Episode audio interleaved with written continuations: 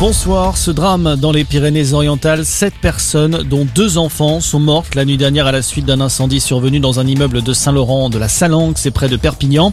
Le ministre de l'Intérieur Gérald Darmanin s'est rendu sur place aujourd'hui. Boris Karlamov, que sait-on précisément des faits? Eh bien, tout s'est déroulé vers 1h30 du matin. Une explosion a eu lieu au niveau d'une épicerie. Des bouteilles de gaz ont été trouvées sur place, mais on ne sait toujours pas si elles sont à l'origine de l'explosion. Le feu a ensuite pris dans de petits immeubles de deux étages de part et d'autre de cette rue principale de Saint-Laurent de la Salanque.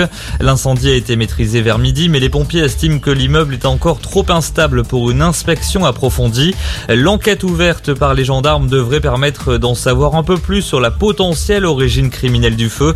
Il s'agit d'une enquête pour incendie volontaire ayant entraîné la mort. Les précisions de Boris Karlamov. On en sait plus sur l'homme abattu ce matin gare du Nord à Paris après avoir menacé des policiers avec un couteau. Il aurait une trentaine d'années, n'était pas fiché S. La piste terroriste a d'ailleurs été écartée par les enquêteurs. Dans l'actualité également, près de six ans après l'horreur, le procès de l'assassinat du père Hamel a débuté aujourd'hui devant la cour d'assises spéciale de Paris. Dans le box des accusés, trois proches des djihadistes qui avaient égorgé l'homme d'église à Saint-Étienne-du-Rouvray en juillet 2016 avant d'être abattu par les forces de l'ordre.